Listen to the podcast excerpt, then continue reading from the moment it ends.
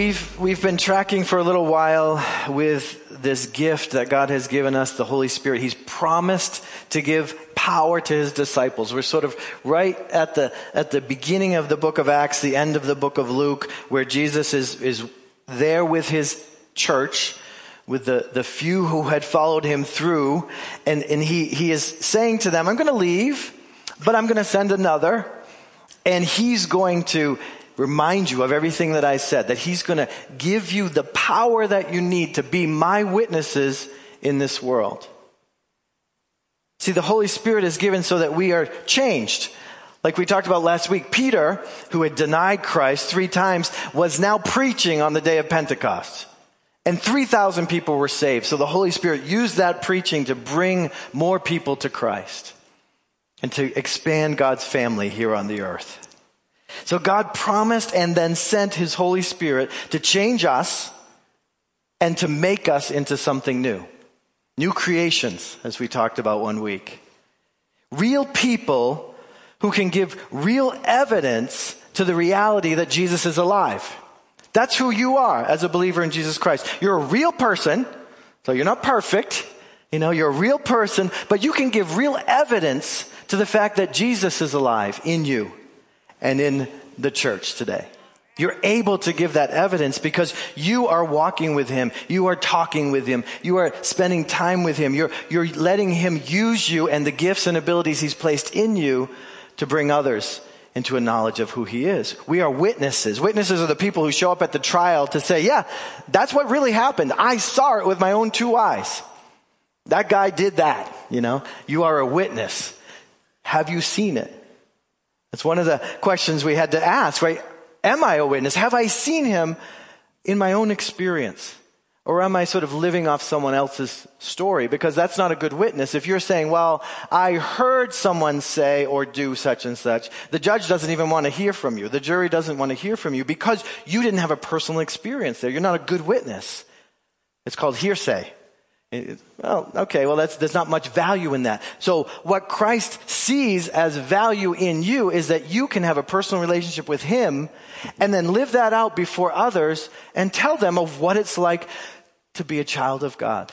What it's like to be forgiven.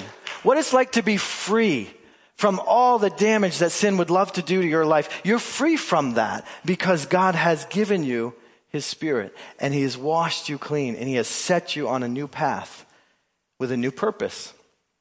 And so our purpose is that we would be those real people on the earth today, giving evidence to the fact that Jesus is working among us, that Jesus is alive among us.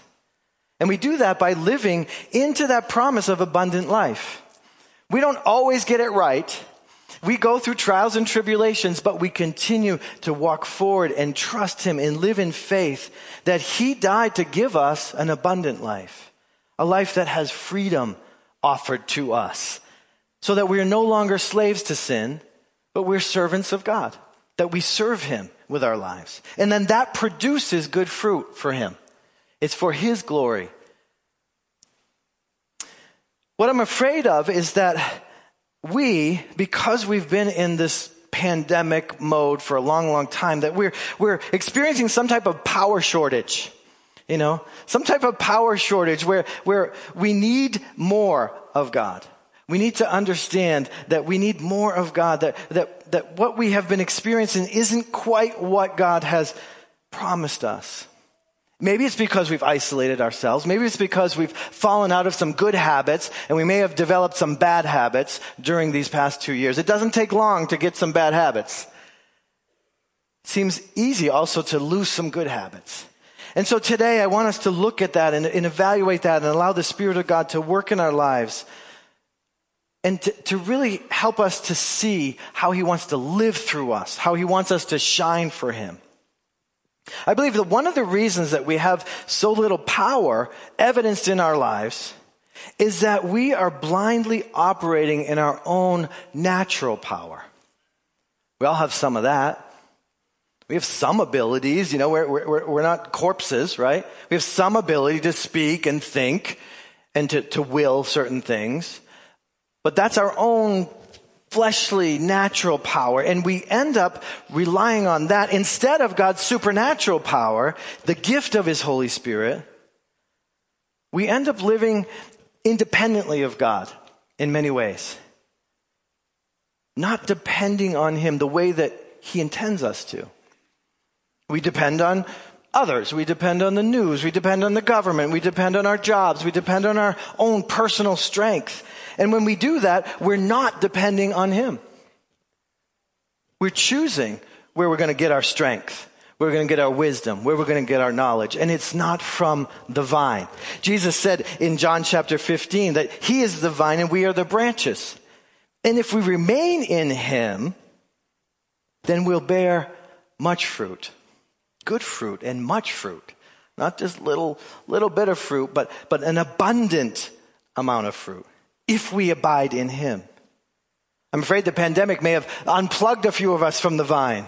We weren't able to attend in person for so long that eventually we just stopped growing because we stopped interacting even through the, the screen. You know, we start, we, we said, well, you know, I feel separate. I feel apart. Maybe I'll watch Oprah instead. You know, I'm sleepy. I'm going to stay in bed. I don't have time. You know, all these things. So we're going to evaluate this and just say, God, please re, reconnect us Help us to be deeply embedded in the, vine, in, in the vine so that our branches produce fruit.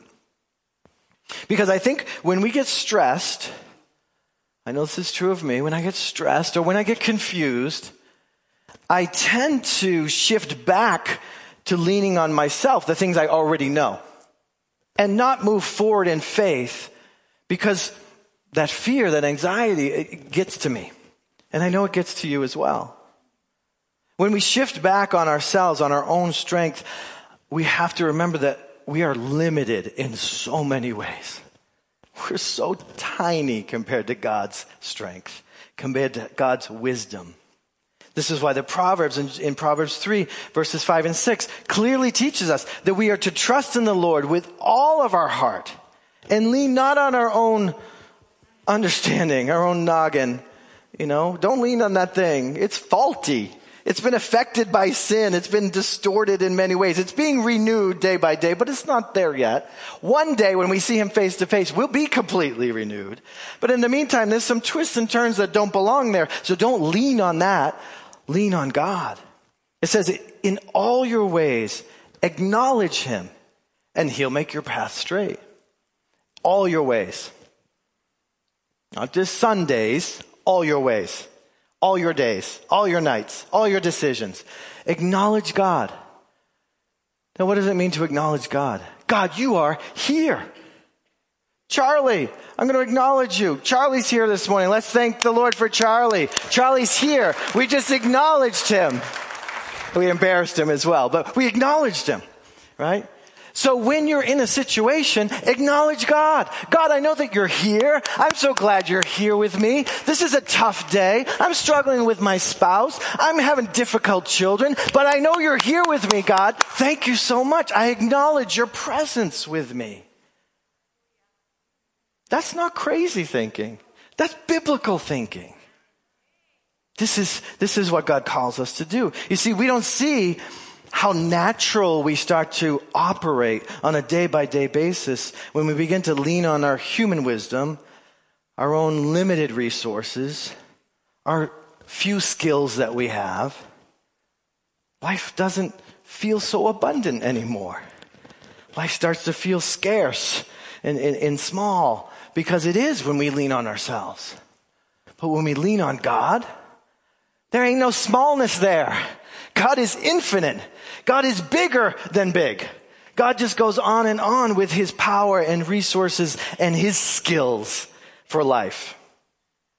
But when we lean on our own understanding, it's like some kind of natural filter begins to, to build itself up in our thoughts, in our opinions, in our experiences on a daily basis, in our interactions with other people in our way of doing things, uh, in the pride that rises up in us, and in our, in our dependence on ourselves where we think we're right all the time. Do you know how, if I was God, how sick of that I would be? That people think they're right all the time. When most of the time they're wrong. Only God is right all the time. But if you look out in this world, there's a bunch of people fighting about a bunch of stuff because they think they're right and the other people are wrong. But they're all wrong. Only God is right. And only his perspective brought into this world begins to bring the kingdom of God from heaven to earth. From godly perspective, from a biblical perspective, with the Spirit of God breathing life into it. We are then able to live an abundant life and bring that abundance to the world that so desperately needs it. But when we lean on ourselves, on our own understanding, that, that that passage in Proverbs, right after that, uh, let me just read it again. Trust in the Lord with all your heart. Don't lean on your own understanding. In all your ways acknowledge Him. He'll make your path straight. The very next line says, do not be wise in your own eyes. If only that was a pill we could take. Do not be wise in your own eyes. We could make a song, it kind of rhymes. Just one of you work on that. We're not going to be wise in our own eyes. We're going to look to God for wisdom. It's the only wisdom that's trustworthy and good and always right. So I want you to think of, of these, these strengths, these, these skills, these limited understandings that we have. And I want you to think for a moment with this illustration. Think of a heat vent.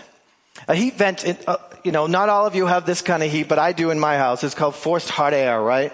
So it heats up somewhere and then it pushes through the vent system and it heats my house. Think of a heat vent in your bedroom that's connected to the furnace. And everything's good with the furnace. The furnace has been cleaned and maintained and is brand new and it works perfectly. The furnace does. But think about it.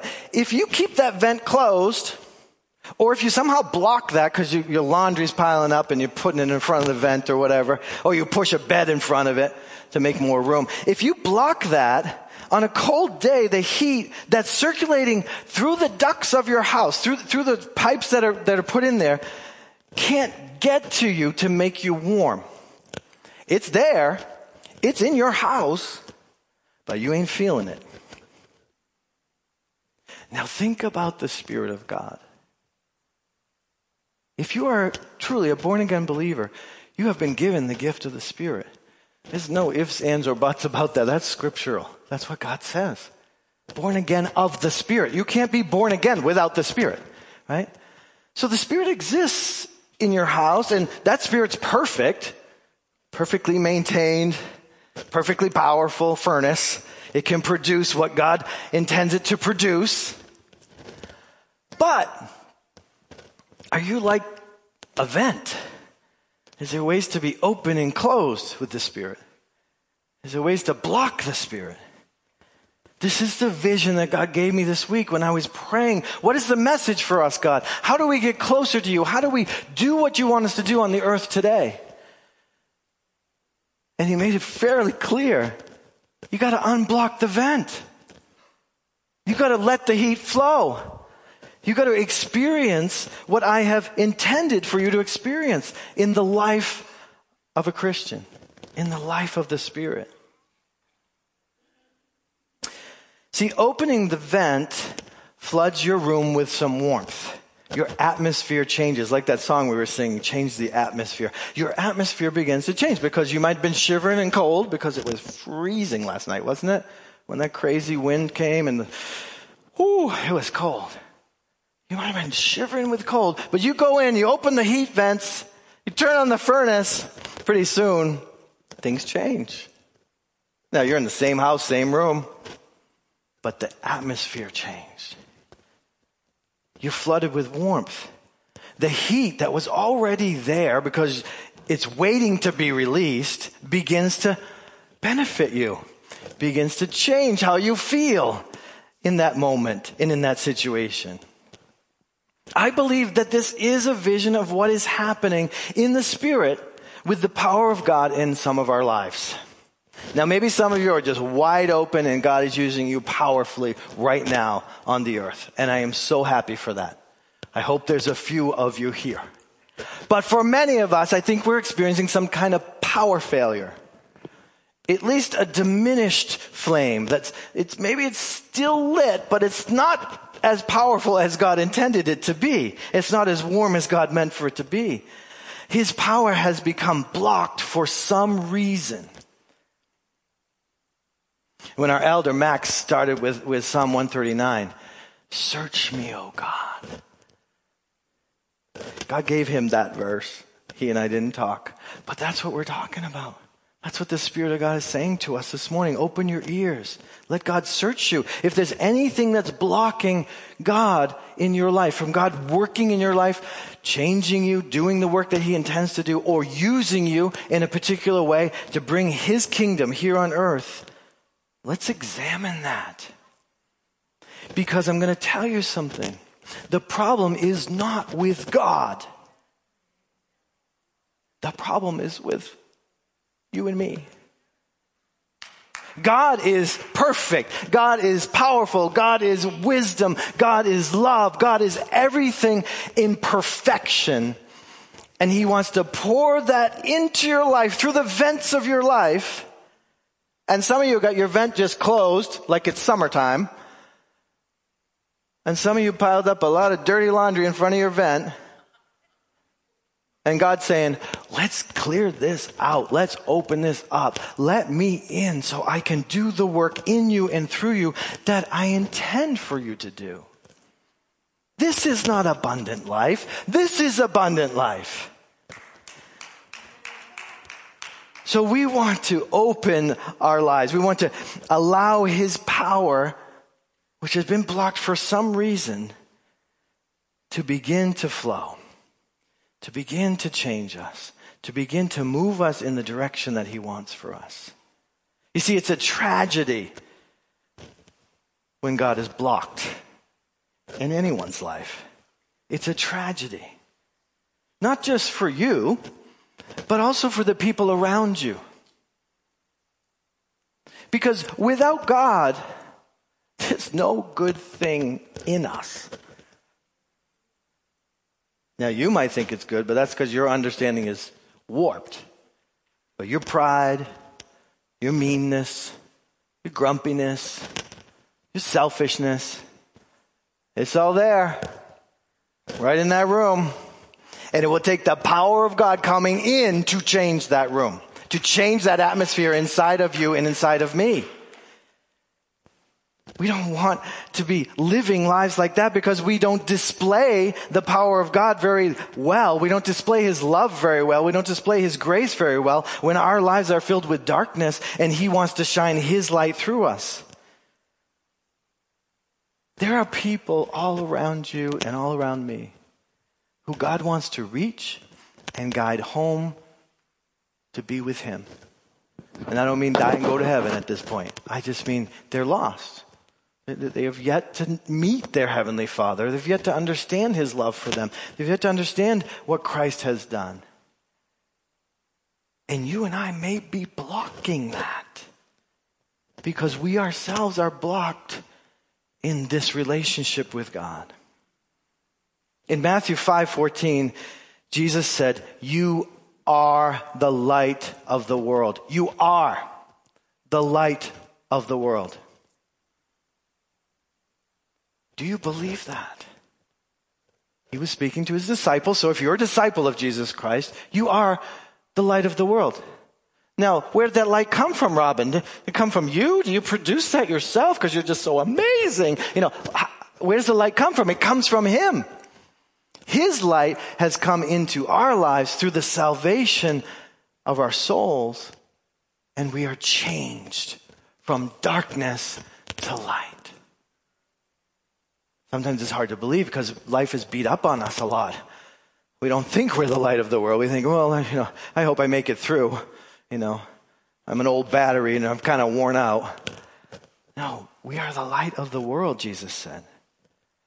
So don't put that light under a bowl.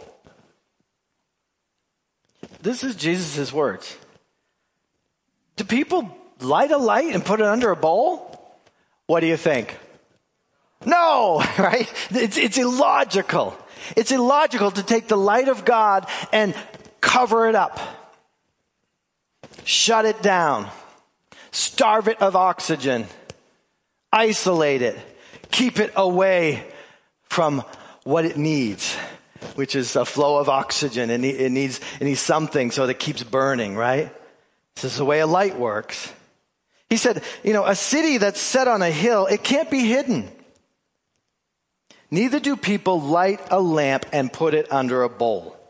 Instead, they put it up on a lampstand because they want the light to, to reach the whole room. Like they didn't put it on the floor, they actually put it up high. That's why we have lights in the ceiling because the light filters down on us, right? So they put it up on a lampstand. And in what, what he says, this is still in, in, in Matthew 5.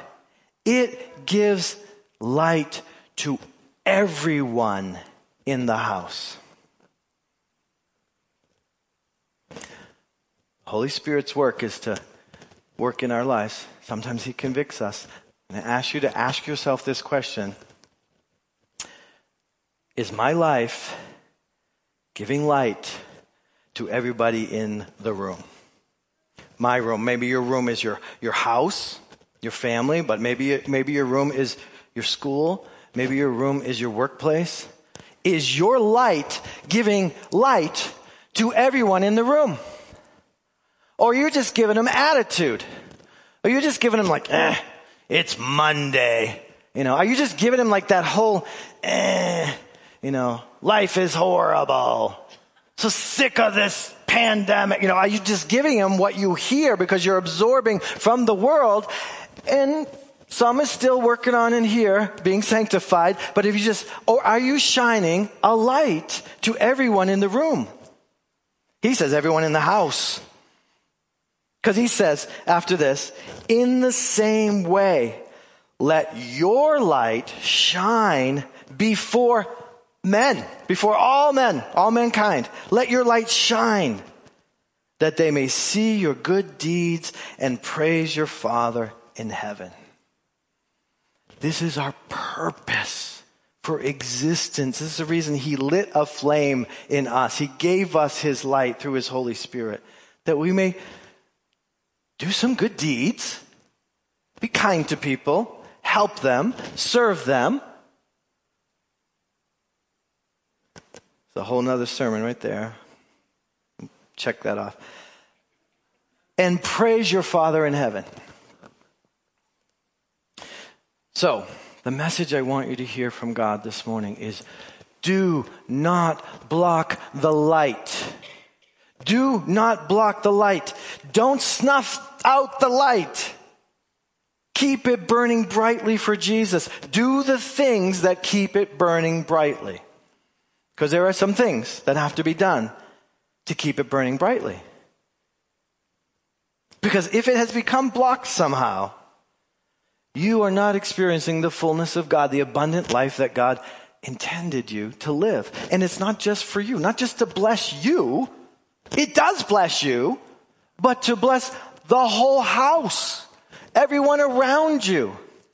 This goes all the way back to Abraham. I will bless you, the Abrahamic covenant says. God says to him, I will bless you so that you will bless all the nations of the world through you. I will bless the world. Through your light, you will light the house. No matter how big the house is, you can light the house. And it won't be about you. They say, it says they won't praise you, they'll praise your Father in heaven. Why? Because you give him all the glory. When people say to you, Oh, Gary, you're so amazing. You're awesome. You're so great. Instead of being puffed up, say, Yes, I am. You say, you know what? I'm just trying to serve God. He's great. He's awesome. He's amazing. You just turn it around. Point it up. Right? That's what our lives are supposed to reflect for the world around us. That way they see it's not me. It's not Gary. It's not Nancy. It, it, it's God in me. The light of God in me, which is shining forth from me. And I don't create that light. It was a gift from Jesus who died on the cross to give it to me. Praise the Lord that we have this mission in life.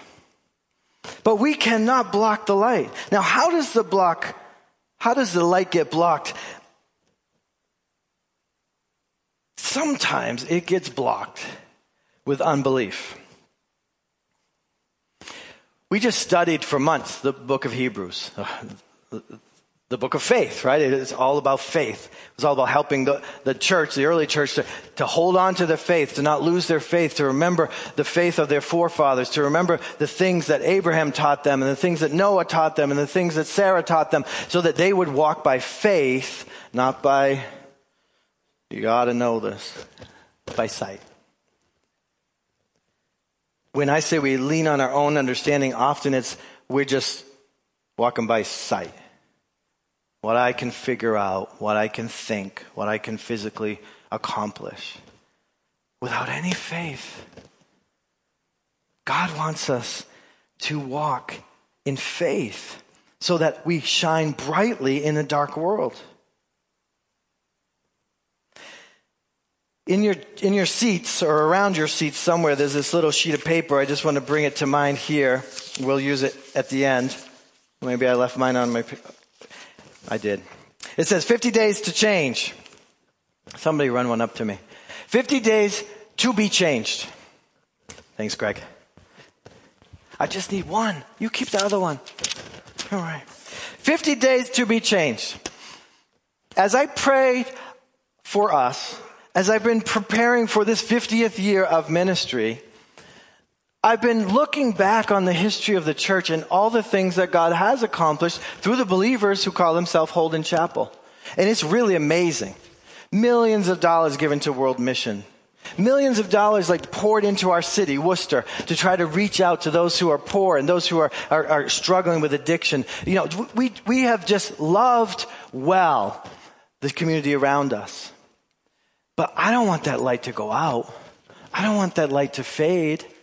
And if it has faded, I want it to, to be filled with more fuel, to get brighter and brighter in the next 50 years. That we would accomplish for God more things for Him. And so we look at our lives and say, is there something blocking your abundance in us, God? Is there something in the way? It could be unbelief. And so we may need to take that to God and say, God, I want to believe more. You know, there, there's that situation in the gospel where, where somebody's talking to Jesus says, in Jesus and he says, I believe, but help my unbelief. So he was kind of halfway there.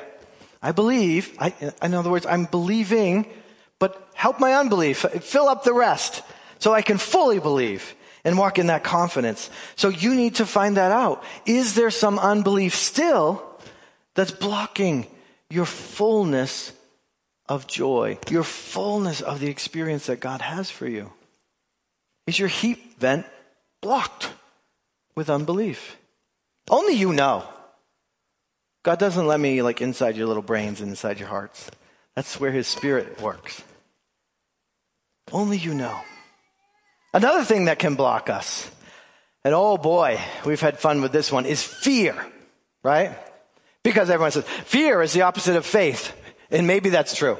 That's a little sort of modern bumper sticker thing. But, but fear really gets in the way. Now, I don't want to talk about fear of getting COVID and fear of that or whatever. I'm talking about fear of walking in faith, following God, being a light in the darkness, speaking about Christ to those who desperately need to hear Christ, or just doing good deeds for Christ.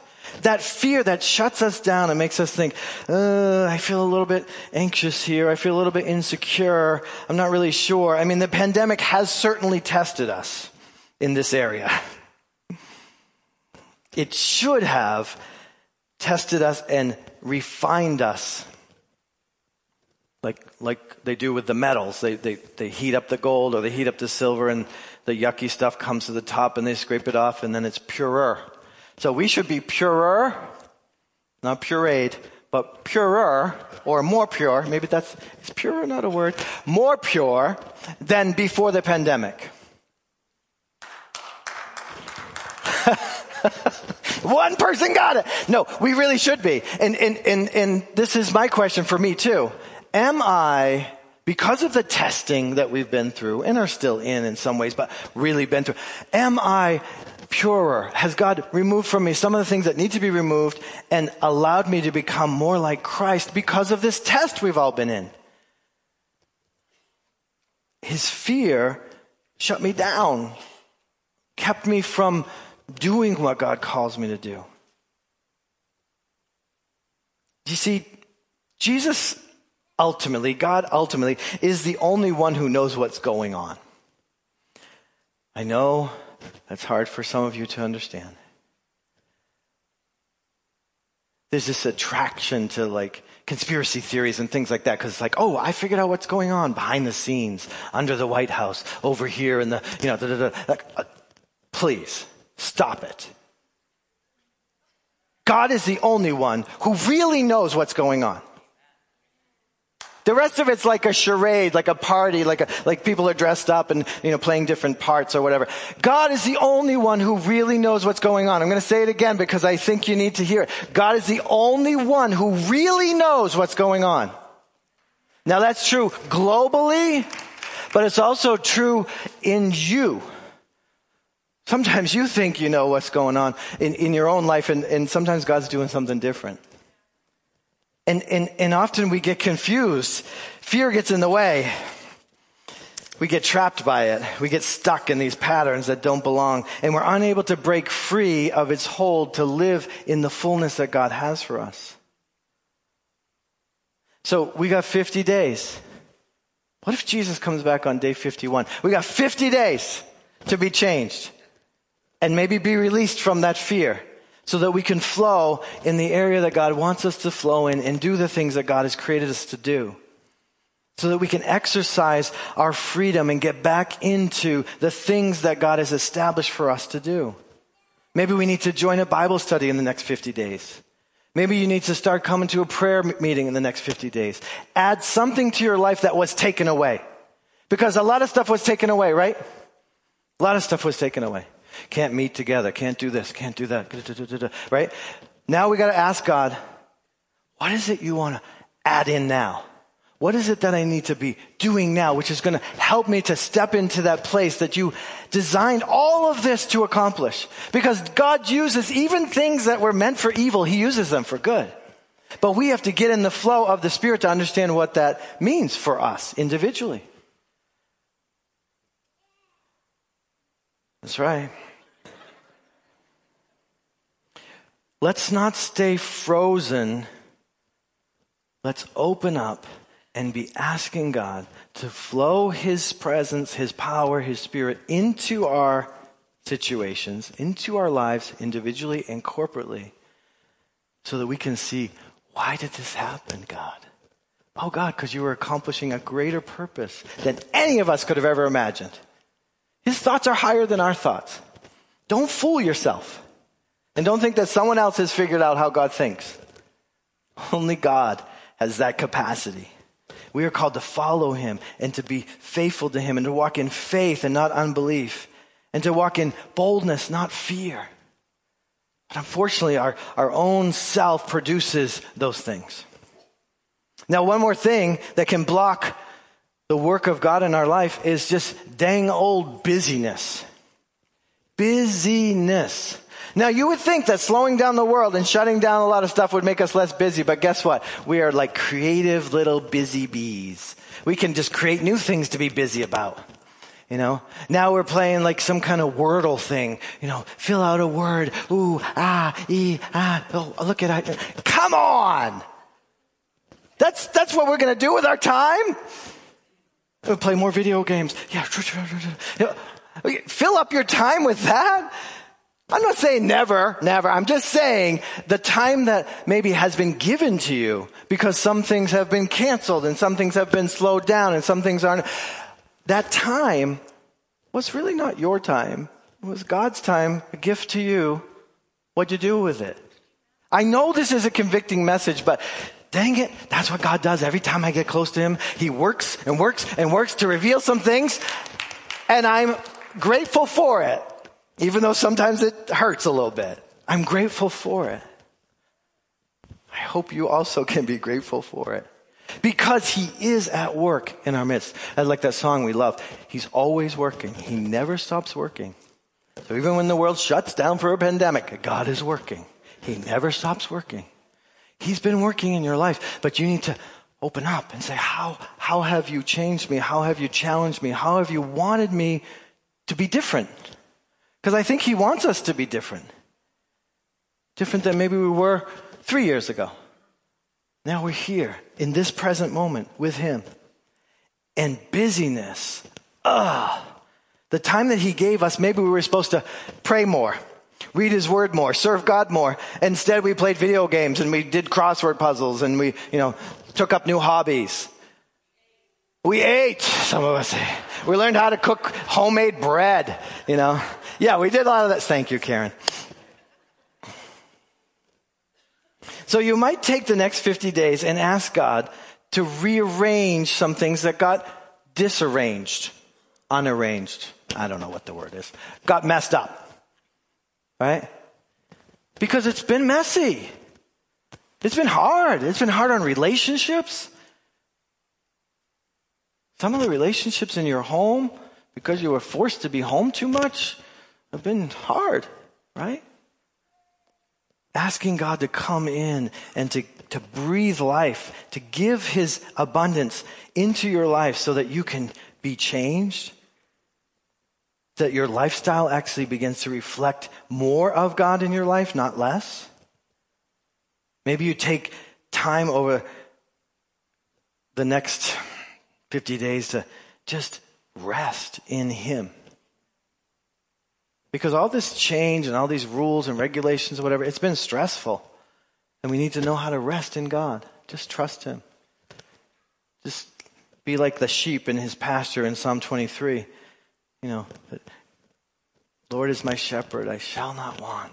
He makes me lie down in green pastures. Why? Because He restores my soul. Some of you, the busyness and the craziness and the anxiety and everything has just, your soul is weary. And he says, Come on, let me restore you. He wants to restore us because he has more for us.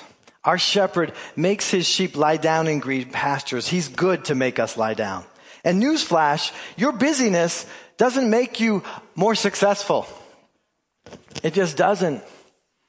If you're not taking a Sabbath rest, it's not going to make you any more money. The locusts will come and eat it because God is intended for you to work, yes, work hard and do, do good, and then rest. And rest in Him. And rest with your relationships and, and reestablish who are we? What are we here for? Oh, yeah, that's right. We're here to worship God and to live for Him. So don't be working yourself to the bone. Some of you, I'm worried. I'm worried. You're working two, three jobs. That's a lot. That's a lot. Might be time to look at that and say, is that blocking my life with God? Is that getting in the way of me living in that, in that place that God designed for me to live and to be fruitful? With fruit that will last. Not plastic toys and junk that ends up in the landfill, but fruit that will last, which is really relationships. God created us for relationships and created us to help others find relationships with God. So our fruitfulness comes from that. Your busyness is not a sign of success. It's a sign of being stressed and overwhelmed. And it'll get to you eventually because you're living out of control. One of the fruits of the Spirit is self control, knowing when to say no and when to say yes. Some of you are yes people. You always say yes. I suggest you look at that and try to attune your ear to God and ask Him, God, is that something I should be doing? Is that how I should be spending my time? Or do you want me to sit at your feet like Mary, not Martha, who just got busy, busy, busy, but Mary who sat at his feet and just gleaned from her relationship with God, her friendship with Jesus? You see, when he asks us to sit with him and fellowship with him, it's not a duty. It's not a task. It's not work. How would you feel, those of you who have had a spouse relationship, if your spouse only spent time with you because he knew it was his duty and that he needed to fulfill somewhere on his time card how much time he spent with you? Not because he wanted to be with you, but just because he knew he had to. That's not love. That's not the kind of love that God wants us to have. It's not the kind of love he shows towards us. He, he, he stands at the door, it says in Revelation. He stands at the door and knocks. And if you'll open up the door, he'll come in. And says he'll, he'll sup with you in the, in the King James. He'll, he'll fellowship with you. He'll sit at your table and, and dine with you. He didn't come in to do a building project. He'll get to that. He'll work by his spirit. But, but God wants a relationship with us. So these 50 days may help you to be more disciplined and to establish more habits to really just sit with God, pray, read His Word, listen, count your blessings, not what you don't have, but what He has already provided, and simply adore Him. God is adorable. If you really adore Him, you'll get what I mean by that.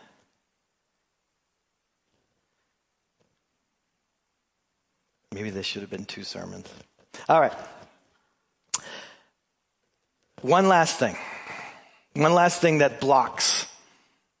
And this is, this is in the church. It's also in our families and our homes because God is about relationships. The one thing that also can block the power of God in our life is disunity. When we come together in the name of Jesus, we come together as one family. Not a split family, a divorced family, a broken family, but one family in Christ. Unfortunately, we bring some of our brokenness with us, some of our, some of our messiness with us, and it makes us irritable. There's times when we like to feel isolated because we don't want to be with people who can sort of get on our nerves. We're constantly giving you opportunities to gather together, to be with others. And some of you, dang it, you just won't do it. Oh no, I, ah, you know, I don't like closeness. If you don't like closeness, you shouldn't have joined the family, right? God's family's close. They love each other. They love on each other. They get on each other's nerves, but then they forgive each other and they keep growing together. Sadly, some of you have enjoyed the isolation of the pandemic because you don't have to bother with anybody. But remember what God said from the very beginning of creation it is not good to be alone. It is not. You know why? Because you start to think you're right all the time. Because there ain't nobody there to argue with you. Oh, I'm, I'm good. I'm a wonderful person. You know, there's nobody there to say, no, you're not. You were just nasty over there. There's nobody there to disagree because you're all by yourself. Now, some of us like to be isolated like that and, and, and, we need to be challenged. We are part of a family. We are part of a community. We are part of a church that God put together. He put you here for this particular time in this particular place for a reason. And we are to seek Him for that reason. We're to listen to Him for that reason. We know we rub each other the wrong way sometimes. We know some people look at you funny. That's because you're funny. We know some people annoy you, even the pastor. We know some people don't understand you, and they're trying to, but sometimes they just keep misunderstanding you. They rub you the wrong way. Over the past 35 years of ministry here, I have heard every excuse imaginable, but probably not, but in my mind, imaginable for why people disobey and stay away. Why they will leave a church. Why they will stop talking to a certain person. Why it's okay for them to hold a grudge. Why they can be unforgiving. You won't believe what he did. You won't believe what she did. Oh, pastor, I've heard it all. And guess what? None of it matters. When you know God and what you did to offend Him, and the fact that He would send His one and only Son to die for you, that is a miracle, but He wants us to keep reproducing that miracle in our own lives. You have no right to hold a grudge. You have no right to be unforgiving towards brothers and sisters in Christ, but you do it. So in the next 50 days, I'm praying that God will break that out of here. It is wrong, wrong, wrong. In the, in the epistles, when Paul's trying to teach the church, he says, there should be no divisions. There should be no factions among you. Factions are just broken off pieces, fractured pieces of the body. You should be one in Christ. Come on. Jesus himself, when praying to the Father in John 17, said, Father, make them one. One. Make them one as you and I are one, as I am in you and you are in me, may we also be in them to bring about complete unity. I know that sounds like heaven on earth, but he wasn't talking about heaven. Not that. He's talking about now. The body of Christ is called to be together. We're different. We're not identical to each other. We all have different gifts and different abilities and different funny, quirky personalities. Who cares? He called us together to love one another. He commands us to love one another. So when we stand in disunity, when we block up our lives with some kind of unforgiveness, some kind of grievance, some kind of whatever, we're shutting God off. We're shutting off the abundance. We're shutting off the blessing. Oh God, get this deep in us. Because it's for real hurting the church. Not just this church, every church of Jesus Christ. It's for real. It's a mess. And I know it's hard, but when we humble ourselves, when we allow ourselves to be lower, than the others in the room. Jesus couldn't have illustrated it better than washing the disciples' feet. Here he is, God of the universe, about to lay his life down for all of our sins. The perfect Lamb of God. And he becomes the lowest in the room and washes the feet of the disciples. And then he said, You should do likewise you should do likewise. I know it's hard. It, it, it, it wrecks with, it wrecks with our, our self esteem and our, and our flesh and everything else. But it is what God wants us to do. He says in John 17, I want them to be in complete unity. In John 17, verse, verse 20 and 23, I want them, Father, to be in complete unity to let the world know that you sent me and that you have loved them as you have loved me. That's how the rest of that passage goes. So it's not just that we can have unity like kumbaya, yay, kumbaya, we're all in unity. Uh-uh. It's about shining the light into the world so that people could know that God exists. Because it can't happen unless God exists in our lives. We can't be in unity. All we think about is how to be in disunity. But when the Holy Spirit's in charge, He knows how to make us united. So, Jesus wants us to shine, but we have to do it together. Part of this vision around the 50 days to be changed is for us to begin to evaluate. Now, I'm sure this is not an exhaustive list. It was only four things. And you've forgotten the first three already.